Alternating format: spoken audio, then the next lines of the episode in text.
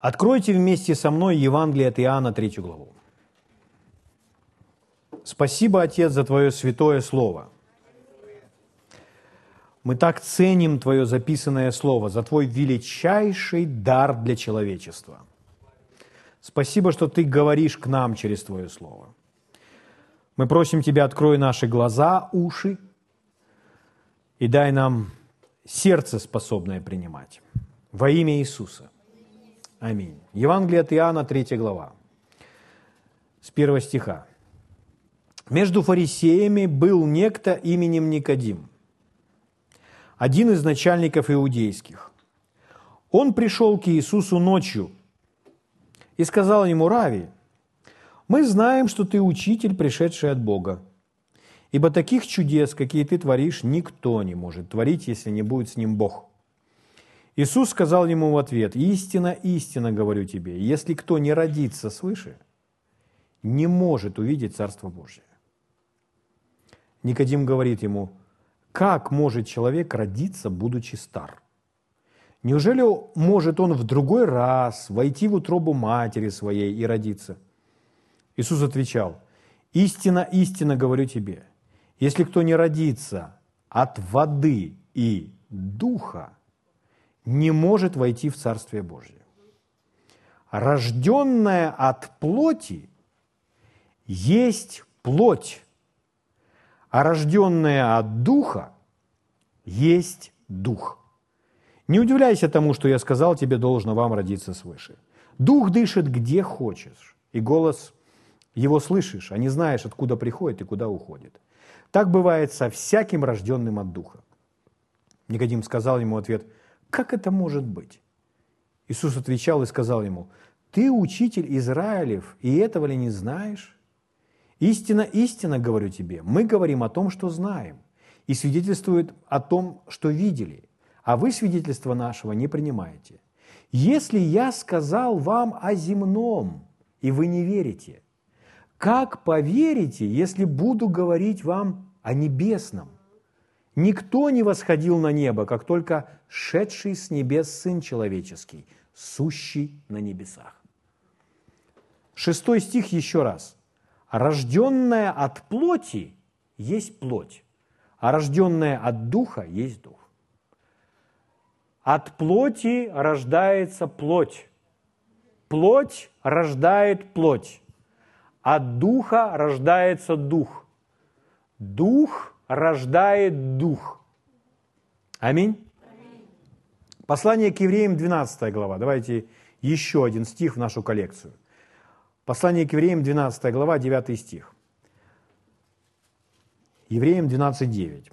«Притом, если мы, будучи наказываемы или исправляемы плотскими родителями нашими, боялись их, то не гораздо ли более должны покориться Отцу духов, чтобы жить. Бог назван Отцом духов. От плоти рождается плоть. Плоть рождает плоть. От духа рождается дух. Бог назван Отцом духов. Духов рождает Бог. Слава Богу. Слава Богу. Аллилуйя. Итак, 1 Петра, 1 глава, 23 стих прочитаю вам. 1 Петра 1, 23. Написано, как возрожденные, возрожденные или рожденные заново. Возрожденные – те, которые были заново рождены. Речь идет о том же, о том, о чем мы в Иоанна прочитали – как возрожденные не от тленного семени, но от нетленного, от Слова Божия, живого и пребывающего во век. Слава Богу. Итак, когда Иисус разговаривал с Никодимом, он сказал, что от духа рождается дух, от плоти рождается плоть. И он сказал Никодиму, что Никодим должен родиться свыше или родиться заново еще раз родиться, чтобы войти в Царство Божье. И он говорил ему о возрождении Духа. Кто такой человек или что есть человек? Согласно Слову Божьего, 1 Фессалоникийцам 5.23 написано, «Сам же Бог мира осветит вас во всей полноте, и ваш дух, и душа, и тело, во всей целостности». Бог осветит во всей целостности и перечисляется, из чего человек состоит. И ваш дух, и душа, и тело.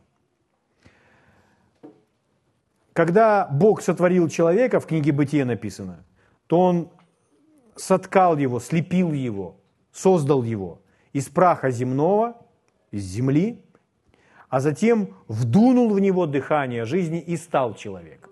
То есть, когда Бог дунул, тогда человек стал. Угу. И там же сказано, что Бог сотворил человека по своему образу и по своему подобию. Ни, одной, ни об одной твари так не написано, ни об одном животном так не написано.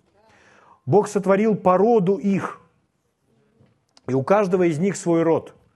Но когда Бог творит человека, то Он творит человека по своему образу, по своему подобию. И в чем образ и подобие наше Богу? Это Он есть Дух, и мы с вами есть Дух. Когда Иисус разговаривал с самарянкой, то Он сказал, Бог есть Дух, и поклоняющиеся должны Ему поклоняться в Духе и в истине.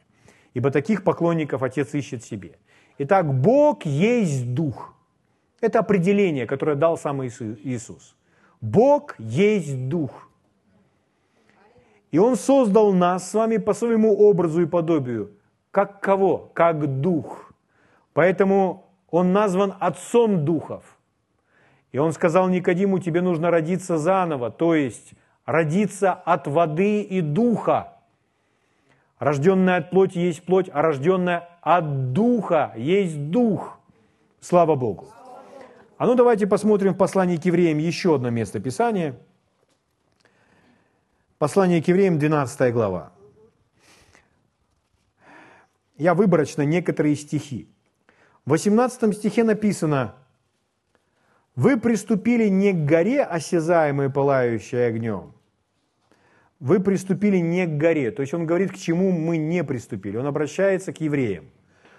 Послание к евреям написано прежде всего христианам-евреям, то есть знающим Ветхий Завет. И он говорит, вы не приступили к той горе, на которую поднимался Моисей. А дальше он говорит, но к чему же вы Э, приступили. 22 стих. «Но вы приступили к горе Сиону». Он говорит о Новом Завете. «К ограду Бога живого, к небесному Иерусалиму и к тьмам ангелов, к торжествующему собору или собранию и церкви первенцев».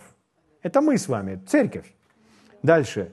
«Написанных на небесах и к судьи всех Богу». И вот дальше очень внимательно – и к духам праведников. Человек есть дух, сотворенный по образу и подобию Бога. Поэтому здесь написано «к духам праведников, достигших совершенства». Когда речь идет здесь о совершенстве, то это слово «совершенство» подразумевает полностью возросший, зрелый, полностью развитый. То есть те, которые были полностью развиты, полностью возросшие. Потому что Бог заинтересован в нашем с вами росте и развитии. Слово Божье говорит о том, что мы должны расти. Как новорожденные младенцы, возлюбите чистое словесное молоко, дабы от него возрасти вам во спасение. Итак, Бог заинтересован, чтобы мы росли. Поэтому Слово Божье названо пищей. Угу. И мы с вами должны расти и развиваться, принимая пищу Слова Божьего. Слово Божье – это духовная пища или пища для нашего духа. Итак, мы приступили с вами к духам праведников, достигших совершенства. Итак, мы с вами дух и душа и тело, как написано фессалоникийцам. Но чтобы сказать еще более конкретно, то мы с вами дух, который имеет душу – а который живет в теле. И дух с душой может жить в теле, но он может выйти из тела, как говорит Павел, и водвориться у Господа, то есть продолжать свое существование и без тела. Аминь. Поэтому мы с вами прежде всего духовное существо, сотворенное и созданное по образу и подобию Бога. Слава Богу! Слава Богу! Аллилуйя! Очень важно понимать, что мы прежде всего духовное существо. Как мы с вами были сотворены и созданы Богом. Не, человек не может сотворить человека. Ну, робота создать можно, но человека сотворить невозможно. Человека творит Бог. Э, Давид пишет даже о том, как его тело было соткано в утробе матери моей, и что э, все дни Господь видел его. То есть Бог творит человека. И у Бога был замысел, для чего Он создал человека. Бог создал человека для общения с собой. То есть если человек отделен от Бога, то он не может быть удовлетворен. Он не может быть счастлив. Потому что он создан для того, чтобы жить с Богом. Когда мы с вами читаем в начале книги «Бытия», как все было сотворено, там не присутствует такое слово «неудовлетворение». Сегодня нам это слово известно всем – неудовлетворение. Откуда взялось неудовлетворение вообще? Неудовлетворение присутствует из-за того, что человек не находится в Божьем плане. То есть, когда все соединено так, как Бог это предназначил быть, человек будет удовлетворен полностью, он будет счастлив, он будет удовлетворен, он будет наслаждаться, потому что так его создал Бог. Из-за этого неудовлетворения, так как человек, когда пал Адам, и человечество было отделено от Бога, и Адам ввел все, человека, все человечество в грех, его плоть обрела эту греховную природу, и все человечество начало жить по плоти, больше основываясь на физические чувства и симптомы. Но внутренний дух, дух человека, он все равно в человеке остался. И человек все равно остался человеком. И чтобы быть удовлетворенным, человеку нужно встретиться с Богом.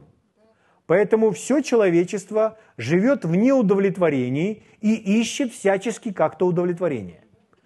Человечество ищет удовлетворение в материальных вещах, в разных, что только можно придумать. Почему люди употребляют наркотики? Они ищут удовлетворение. Почему люди пьют спиртное? Они ищут удовлетворение. Откуда появились все э, лжерелигии? Из-за неудовлетворения.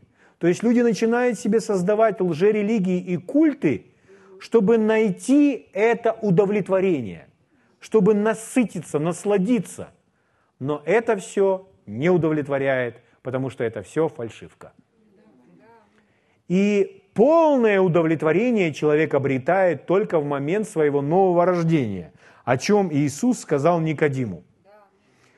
Мы с вами, когда приходили к Богу, то многие из вас говорили эту фразу. Это то, чего я искал всю жизнь. Мы вроде бы и не искали этого, но подсознательно в своем сердце мы знали, что нам нужно что-то такое, что-то такое, я даже не знаю, как это назвать, что мне нужно. Но когда мы обрели Бога, мы, так вот, что мне нужно. Вот что я хотел. В момент рождения свыше мы обрели это удовлетворение. Потому что человек так создан, чтобы постоянно всегда жить с Богом. Слава Богу! Слава Богу! Итак, Иисус сказал Никодиму, рожденная от плоти есть плоть. То есть от плоти рождается плоть. Наши земные родители дали нам плоть. Бог использовал их как семя. Поэтому мы на наших родителей похожи – мы внешне похожи, мы можем даже двигаться так, у нас какие-то повадки могут быть, как у них. Почему? Потому что мы унаследовали от них плоть, ну и, естественно, всю плотскую греховную природу, которую мы получаем от Адама. Когда Адам все человечество ввел в грех, и теперь плотская природа, которую мы получаем от наших родителей, она имеет в себе греховную суть. Поэтому если жить по плоти, то мы не будем угождать Богу мы будем жить всегда неправильно. Но когда человек рождается, когда рождается ребенок, кто дает ему дух? Земные родители не могут дать ему дух. Дух всегда дает Бог. Мы с вами прочитали, что Он отец духов, что Он рождает духи. Человек, который был на небесах, Джесси Дюплантис, и он видел там множество детей, которые летают, нерожденных детей, которые летают вокруг Бога, и они просят, пошли нас на землю, пошли нас на землю, потому что они хотят воплощения. Какого воплощения? Чтобы он поместил их в чье-то тело, этих духов. То есть они приходят оттуда. Экклесиаст говорит, и тело, э, и прах возвратится в землю, чем он и был. А дух пойдет к Богу, который дал его. То есть Бог дает дух. Угу. Поэтому, когда ребенок приходит на этот свет, то он имеет плоть, унаследованную от своих родителей, которая подвержена тлению, греховную плоть, которая не желает ничего доброго. И в то же самое время он имеет дух, который пришел с небес, который пришел от Бога. Потому что никто не может сотворить дух. Бог дает дух. Наши родители не дают нам дух, родители дают только плоть. Поэтому мы с вами имеем духовного отца, Бога, и мы с вами имеем земных родителей.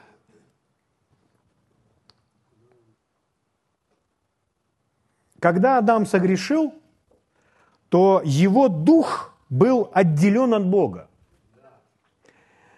И его дух падший, он уже больше не в таком состоянии. В послании Ефесянам написано, «И нас, мертвых, по преступлениям и грехам нашим, в которых мы некогда жили». Итак, нас, мертвых, по преступлениям и грехам нашим. Что с нашим духом произошло? То есть, если дух Адама умер в момент, когда он нарушил Божью заповедь, то что с нашим духом происходит? Павел проливает свет на этот счет в послании к римлянам 7 главе, начиная с 9 стиха. Павел говорит следующее. Римлянам 7 глава, 9 стих. И дальше. «Я жил некогда без закона». То есть я жил, то есть был живым. Он говорит о духе своем. Я жил некогда без закона, но когда пришла заповедь, то грех ожил, а я умер. Павел не говорит в данном случае о физической смерти. Если бы он говорил о физической смерти, некому было бы писать это послание. Но он пишет это послание. Он говорит о другом своем переживании. Он говорит, я умер, и таким образом заповедь, данная для жизни, послужила мне к смерти – потому что грех, взяв повод от заповеди, обольстил меня и умертвил ею. Угу. Итак, что случилось с Павлом? Когда он научился распознавать, что есть добро и зло, понимать, что есть добро и зло, тогда к нему пришла эта заповедь. Когда он начал понимать, что есть добро и зло, и он нарушил добро и зло, в тот момент он умер – Но в начале, когда он был рожден от своих родителей, то написано, он говорит, я был период, я жил некогда без закона, то есть до прихода понимания, знания, что правильно, что неправильно. Какой-то период он жил. Сколько было ему лет? Два, три, четыре, пять. Но он был жив. То есть его дух был живой и имел общение с Богом. А с приходом заповеди или с приходом познания того, что правильно, а что нет, греховная плотская природа взяла верх, начала доминировать, и он умер. Как в Адаме все умирают, так во Христе все оживут. Греховная природа, мы уже рождаемся с тленной греховной природой в Адаме, но, как мы с вами сказали, дух мы получаем все равно от Бога. И Бог дает нам дух, который вначале он непорочный. И с ним должно что-то случиться, чтобы он умер. Но слава Богу, Господь Иисус предусмотрел путь и способ возрождения этого духа. Так что дух уже даже не будет умирать. Слава Богу. Иногда э, мы просто подхватываем то, что говорят другие люди, потому что, допустим, так говорят проповедники, и мы используем это выражение. Ну, например, э, очень часто на евангельских собраниях говорят, что когда люди спасаются или рождаются свыше, только что их имена были записаны в книгу жизни. То есть, когда человек рождается свыше, то его имя записывается в книгу жизни. И если это утверждение считать правильным, то все дети, которым не удалось родиться заново из-за того, что они умерли маленькими, из-за болезни или еще из-за чего-то, или из-за аборта, то они все потеряны. Они все потеряны, они все погибли. Если имена записываются в момент рождения свыше, то все дети, как спасенных, так и не спасенных людей, верующих, потеряны. Потому что у них не было возможности родиться свыше. Но это утверждение, что имена записываются в книгу жизни в момент рождения свыше, оно не соответствует истине. То есть непонятно, откуда его взяли. В Библии нигде такого указания нет, что в момент рождения свыше кто-либо будет записан. Люди просто додумали. Когда мы читаем о великом суде в книге Откровений, это книга Откровения, 20 глава, начиная с 11 стиха, я вам прочитаю. «Увидел я великий белый престол и сидящего на нем, от лица которого бежало небо и земля, и не нашлось им места. И увидел я мертвых, малых и великих, мертвых, он говорит о мертвых, то есть те, которые, чьи, чьи жизни отделены от Бога, стоящих пред Богом. И раскрыты были книги, чтобы судить их. 13 стих говорит, «Тогда отдало море мертвых, бывших в нем, и смерть, и ад отдали мертвых». Смерть отдает. Смерть – это отделение от Бога. И ад отдает. И судимы были каждый по делам. 15 стих. «И кто не был записан в книге жизни, тот был брошен в озеро Огненное». Кто не был записан в книге жизни. Э, в другом переводе, это более дословно, вот, например, перевод епископа Кассиана звучит так. «И если кто не был найден записанным в книге жизни». То есть имя этого человека начали искать в книге жизни. То есть, если его туда никогда не записывали, то нет смысла его там и искать. Это как вы кого-то записали себе в блокнот, какой-то номер телефона чей-то, и вам называют какую-то фамилию, говорят, да, у меня где-то он был, и вы начинаете его искать, вы отыскиваете, чтобы найти тот номер. Если вам называют какое-то имя, которого вы никогда не слышали, то, естественно, вы знаете, да у меня не было никогда в блокноте этого имени. Угу.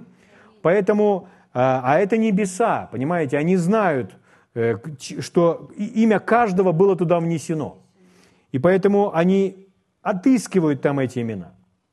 И если имя не было найдено, если оно было оттуда вытерто, то значит этот человек, он был брошен в озеро Огненное. Это дух падший.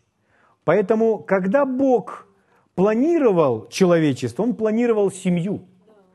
Он создал эту книгу жизни, Он всех туда вписал. Туда все записаны. Вы все туда записаны. И все человечество туда записано. И вычеркивается из книги жизни тогда, когда человек теряет самый последний шанс на спасение. Тогда он вычеркивается. Вы слышите? Но Бог наперед всех туда записал. Они туда записаны, потому что Он верит в каждого человека. Был момент, когда я не был спасен. Я умер, будучи ребенком, духовно и я нуждался в своем новом рождении. И я родился свыше в августе месяце 93 -го года. Я родился свыше. Когда я родился свыше, то в этот момент не было записано мое имя. Я просто подтвердил. Оно уже не будет оттуда вычеркнуто. Оно останется там на века. Слава Богу. И с вашими именами точно так же. Поэтому э, дети которые умирают, будучи в утробе матери, или им несколько месяцев, или даже несколько лет. Их имена не вычеркиваются из книги жизни. Они не потеряны. Они спасены. Потому что они живые. Их дух живой для Бога. Это то, о чем здесь говорит апостол Павел. Я прочитаю вам еще раз. Павел говорит, я жил некогда без закона, но когда пришла заповедь, то грех ожил, а я умер. Вот когда он умер. Современный перевод звучит так. До того, как я узнал закон, я жил. Но когда же появились заповеди, грех ожил, а меня постигла духовная смерть. Современный перевод. То есть в этот момент его дух был отделен от Бога. Точно так же, как Адама в начале. Потому что тленная, греховная природа, которую мы унаследовали от Адама, плотская, она берет верх. После рождения свыше эта плоть не изменилась. Изменился наш дух. Дух обрел новую жизнь, дух обрел силу от Бога, но мы с вами не должники плоти, чтобы жить по плоти. Мы живем по духу, и мы духом умерщвляем дела плотские. С момента нашего спасения в плоти не произошло никаких изменений. И в момент нашего спасения в нашем уме не произошло никаких изменений. Мы, наш ум в процессе обновления, когда мы обновляем его Божьим Словом. А плоть мы свою учим покоряться Духу. Слава Богу. Порой людям это сложно понимать. Сложно понимать весь этот процесс. Как же это все происходит с моим с духом, с душой, как это там, когда эти моменты происходят. Брат Хейген рассказывает о своем переживании, как это было в его жизни. Когда он был маленьким совсем, маленьким ребенком, и у него был старший брат, который на несколько лет его старше. И если к ним приходил кто-либо в гости, то он, как правило, спрашивал старшего брата, а кем ты хочешь быть? И брат носил такие ковбойские сапоги, он хотел быть или ковбоем, там, или фермером, или водителем грузовика. И он говорил, я хочу быть водителем грузовика. А его, маленького Кеннета, никто даже не спрашивал, потому что он совсем маленький. Но мама говорила, что вы можете спрашивать его, он уже знает, кем он будет. И когда ему было три года, он всем говорил, я проповедник. Он не, не, ничего не мог произнести букву «Р», но он говорил, я проповедник. Я, проповед... я буду проповедовать. И он ходил у э, дедушки э, за домом был сад. И там грядки были. И там выращивали не разные овощи. И Э, там росла капуста. И этот мальчонка, которому было пять лет, он ходил туда и проповедовал капусте. Он проповедовал капустным головкам. И он, когда он проповедовал капустным головам, он видел, что они никак не реагируют на его проповедь, ну то есть ни, никакого, никакого отклика на его послание, то он шел проповедовал другим уже овощам, а потом еще другим овощам. Но этот ребенок играл в такую игру – я не знаю, что он там проповедовал, но, он, но он, в него это заложено. Он говорит, я, про, я проповедник. Брат Кейген потом впоследствии говорил, когда я нахожусь в некоторых церквях, то у меня по-прежнему чувство, что я проповедую капустным головам. Никакой реакции на мое послание.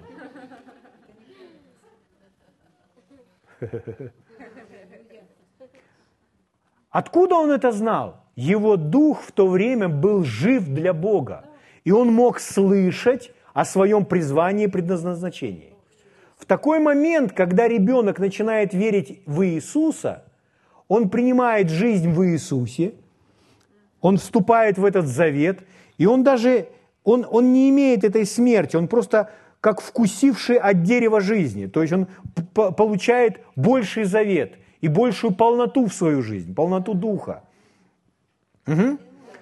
Но у него не было этого смерти. Понимаете? Но э, у брата Хейгена было это. Он умер. Он умер духовно. И когда ему было 8, 10, 12, 13, 14 лет, то он не имел никакого общения с Богом. Он не мог слышать от Бога, он не знал, что с Богом. Но потом, на смертном Ондре, он родился свыше. Он несколько раз умирал, и его дух опускался в ад, потому что он был духовно мертв. И он кричал, что я же хожу в церковь, я член такой-то церкви. Но неважно, член какой вы церкви, нужно родиться свыше. И поэтому, когда он вернулся в тело после этого своего посещения ада, то он родился свыше. И когда он родился свыше, когда он признал Иисуса своим Господом, покаялся в своих грехах и исповедал его своим Господом, первое, что он сказал, я буду проповедовать. Он опять начал об этом слышать. Я буду проповедовать. Слава Богу! Опять слышит на, том же самом, на тот же самой волне, на том же самом канале. У них в семье была такая история, что у его мамы, когда мама была ребенком, чтобы вы знали, какие это годы, это до начала 20 века и переход на 20 это 1900 год. То есть это переход на 20 столетие. То есть вот когда они жили и были детьми, его родители, его мама. И у мамы были братья, и был один мальчик, Эрнст его звали, который умер, когда ему было 9 лет. Это был очень хороший, послушный мальчик, очень умный, очень способный. Он учился в школе, и в то время была такая школа, что им учебники давали домой, они дома там рассматривали все эти учебники. И учитель говорил, что он настолько быстро учится, и он настолько впитывает весь материал, что он может в течение этого года не приходить в школу. Пускай он дома занимается, а приходит, потому что он уже все знает, что мы изучили. И поэтому он в течение целого года не ходил, а помогал дома по дому своей маме, бабушке уже, Кеннета Хейгена. И вот наступил момент, когда это брату Хейгену рассказывала его бабушка. И ее всегда мучил этот вопрос – потому что она до конца не могла понять, у нее не было ответов. У нее не было ответов, спасся ли этот Эрнст. То есть он на небесах или он не на небесах. Почему? Потому что вся семья не была церковной. Потому что та, в той местности, в том э, селе, где они жили, они были фермерами, э, не было церкви. Не было церкви у них в населенном пункте – поблизости не было церкви, не было церкви. Поэтому они не ходили в церковь ни по воскресеньям, вообще не ходили в церковь, ни разу. Поэтому этот э, мальчик, он не, не принял никакое крещение, никакое там исповедание никто у него не принимал. То есть он никогда не был в церкви. И он умер в девятилетнем возрасте. И бабушку мучил этот вопрос. Из-за того, что он не был в церкви, не принял водное крещение, пошел ли он на небеса? С Господом ли он? О чем учил Иисус Никодима? Если кто не родится свыше, тот не может увидеть Царство Божье. Угу. То есть, если человек мертв, то ему нужно родиться свыше. Если мы сказали, что это ребенок, то его дух жив для Бога, и если у него не было даже шанса родиться свыше, но он и не умирал. Его имя уже записано в небесах, его дух жив для Бога, и если дух покидает его тело, то он идет, и он, будучи спасен. Но что касается этого Эрнста, это девятилетний мальчик. То есть в девятилетнем возрасте уже можно вести себя неправильно. Но он, был, он вел себя очень правильно. Он был, э, его все хвалили, он был очень умный, очень способный, очень послушный. Глубоко верующий в Бога. Но никогда не ходил в церковь не принимавший водного крещения. Поэтому бабушку мучил этот вопрос. Но вот что случилось. Когда в один из дней, и так он не ходит э, в школу, и в октябре месяце у них была пора, когда они собирали хлопок. И на заднем дворе у дедушки растет этот хлопок, и эти коробочки пооткрывались. И Эрнст, он очень сильно хотел идти и собирать этот хлопок уже, но ему пока не разрешали для того, чтобы он ну, пришел до той правильной кондиции, когда его можно собирать. И вот наступает этот момент, когда уже можно собирать, и дедушка, у него там магазин был в центре этого населенного пункта, он в субботу после полудня закрывает магазин, и по субботу во второй половине дня он уже больше не работал. И все воскресенье он также не работал. И вот они в субботу вместе в полдень садятся за обеденным столом, они вместе кушают. И бабушка говорит, Эрнест, наконец-то исполнится твое желание. В понедельник мы вместе пойдем собирать хлопок. И у тебя будет возможность собирать хлопок у нас на заднем дворе, на нашем поле там. И Эрнест ответил бабушке, а меня не будет здесь в понедельник. И она знает, что это такой послушный ребенок, что он всегда э, повинуется и послушен во всем. И она говорит, что ты имеешь в виду? Как тебя не будет здесь в понедельник? А он говорит, понедельник я буду с Иисусом. Он умер. И вот задается вопрос, откуда он знал это все? Потому что его дух живой для Бога. И его дух может это слышать и может это воспринимать. Слава Богу. Слава Богу. Благ Господь. Вот еще одна история. Одна семья, которая была членами церкви, но церковь была очень деноминационная, что они осознавали, что они даже в той церкви не были рождены свыше. Они просто ходили в эту церковь, но не были спасены. То есть они там слушали какое-то номинальное учение, но в этой церкви никто не спасался. Они не жили христианской жизнью, они не уверовали в Иисуса как своего личного спасителя, поэтому они не были рождены свыше но частью какой-то церкви являлись. Были такими номинальными христианами. И вот они вели какой-то образ жизни, и случилось, что они попали в автомобильную катастрофу, в аварию на автомобиле, потому что они ехали достаточно быстро, не справились с управлением, и врезались, и попали в больницу. Муж был очень тяжел, и муж был настолько тяжел, что врач вначале даже не давал никакой, никаких шансов на то, что он поправится. Но там, в больнице, им дали книжку брата Хейгена, которая называлась «Что такое вера?». Они взяли эту книжку и начали читать.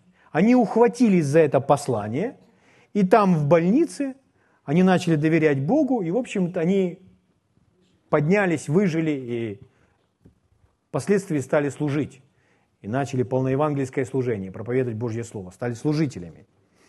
И вот они рассказывают такую историю, что в тот период у них был ребенок, и этому ребенку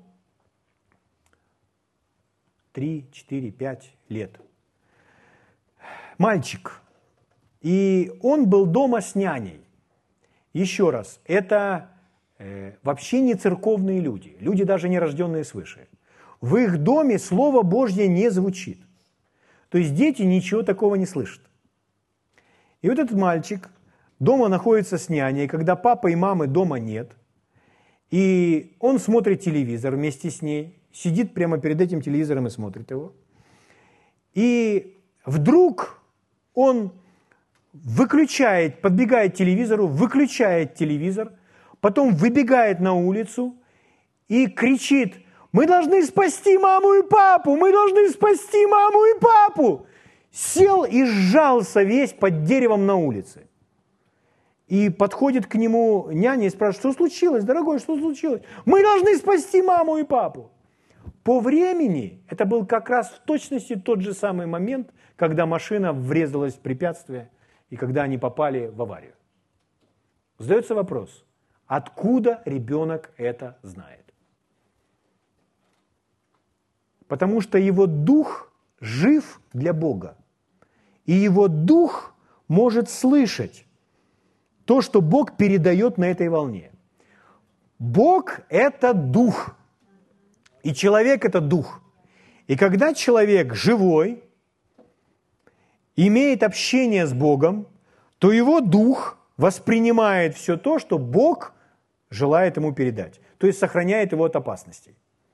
Один пастор который пастор полноевангельской церкви, подобной нашей, крещенный Святым Духом, проповедующий Божье Слово, трижды попадал в автомобильную катастрофу.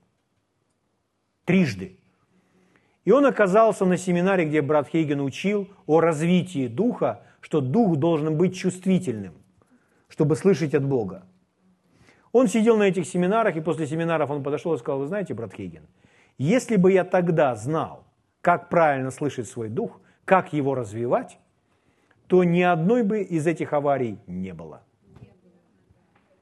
Почему так, что пастор или папы, мамы не слышат от Бога, и даже рожденные свыше и крещенные Святым Духом, а ребенок слышит от Бога?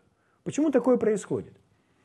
Потому что даже рожденные свыше и крещенные Святым Духом верующие люди, они более чувствительны физически или эмоционально, или ментально, умственно, чем духовно.